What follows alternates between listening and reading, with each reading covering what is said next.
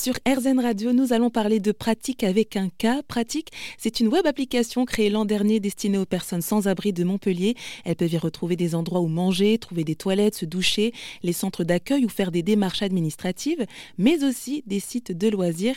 Au total, il y a une dizaine de rubriques et désormais, Pratique existe sur une borne interactive. Elle a été inaugurée fin janvier dans un centre d'accueil de jour et tout ce projet a été développé par l'association de la Jeune Chambre économique de Montpellier et porté par Julie Gaillard que je reçois par téléphone. Bonjour Julie. Bonjour Jennifer. Alors dans quel contexte alors vous avez euh, souhaité créer Pratique euh, qui recense déjà euh, plus de 500 utilisateurs? Plusieurs volontés. La volonté de ne pas se sentir démuni face à la grande précarité, l'envie de faire quelque chose et le constat assez alarmant que si vous ou moi, on a envie d'un produit, que ce soit alimentaire, du shopping ou ce que l'on veut, nos téléphones vont nous donner l'information des, des, des, restos et des boutiques qui sont ouverts autour de nous. Mmh Mais si on a besoin de quelque chose de plus essentiel, comme une douche, comme des croquettes pour notre animal parce qu'on vit dans la rue, ou des soins vétos ou des soins médicaux, et ben cette information, on ne l'a pas. Et quand on ne parle pas la, la, langue du pays dans lequel on est arrivé, quelle que soit la raison pour laquelle on est arrivé là, ou quand on n'est pas à l'aise avec, euh, avec l'alphabétisation, eh ben, il est extrêmement compliqué d'avoir cette info-là.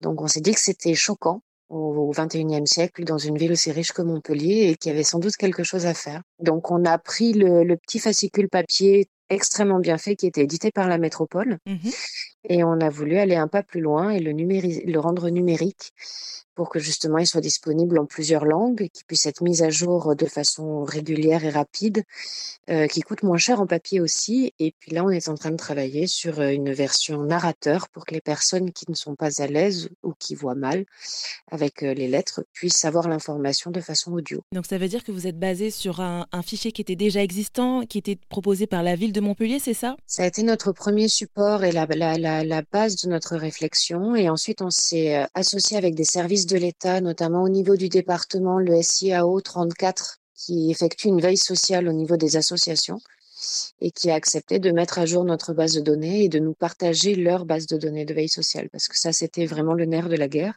délivrer une information euh, vérifiée et fiable.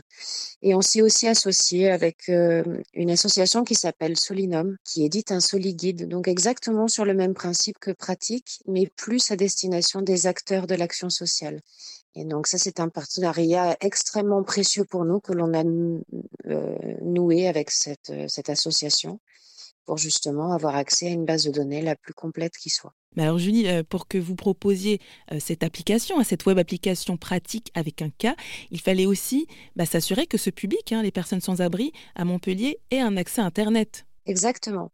Le choix que l'on a fait d'un outil numérique peut paraître un petit peu antinomique par rapport à la population à laquelle on s'adresse.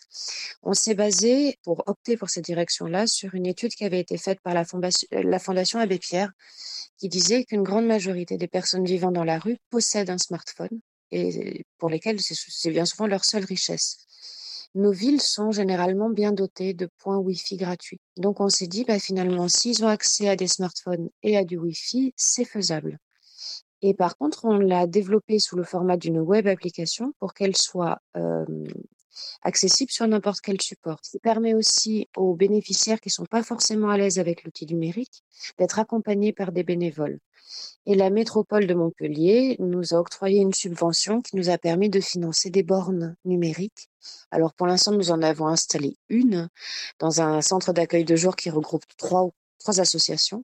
On est en train de réfléchir à des sites stratégiques pour en implanter d'autres. Et donc, c'est un troisième relais de pratique par des bornes. Et donc, euh, pratique avec un cadre, c'est donc une web application qui permet aux personnes sans abri de Montpellier de trouver des lieux qui répondent à leurs besoins. Merci Julie Gaillard d'être intervenue sur RZN Radio. Avec grand plaisir.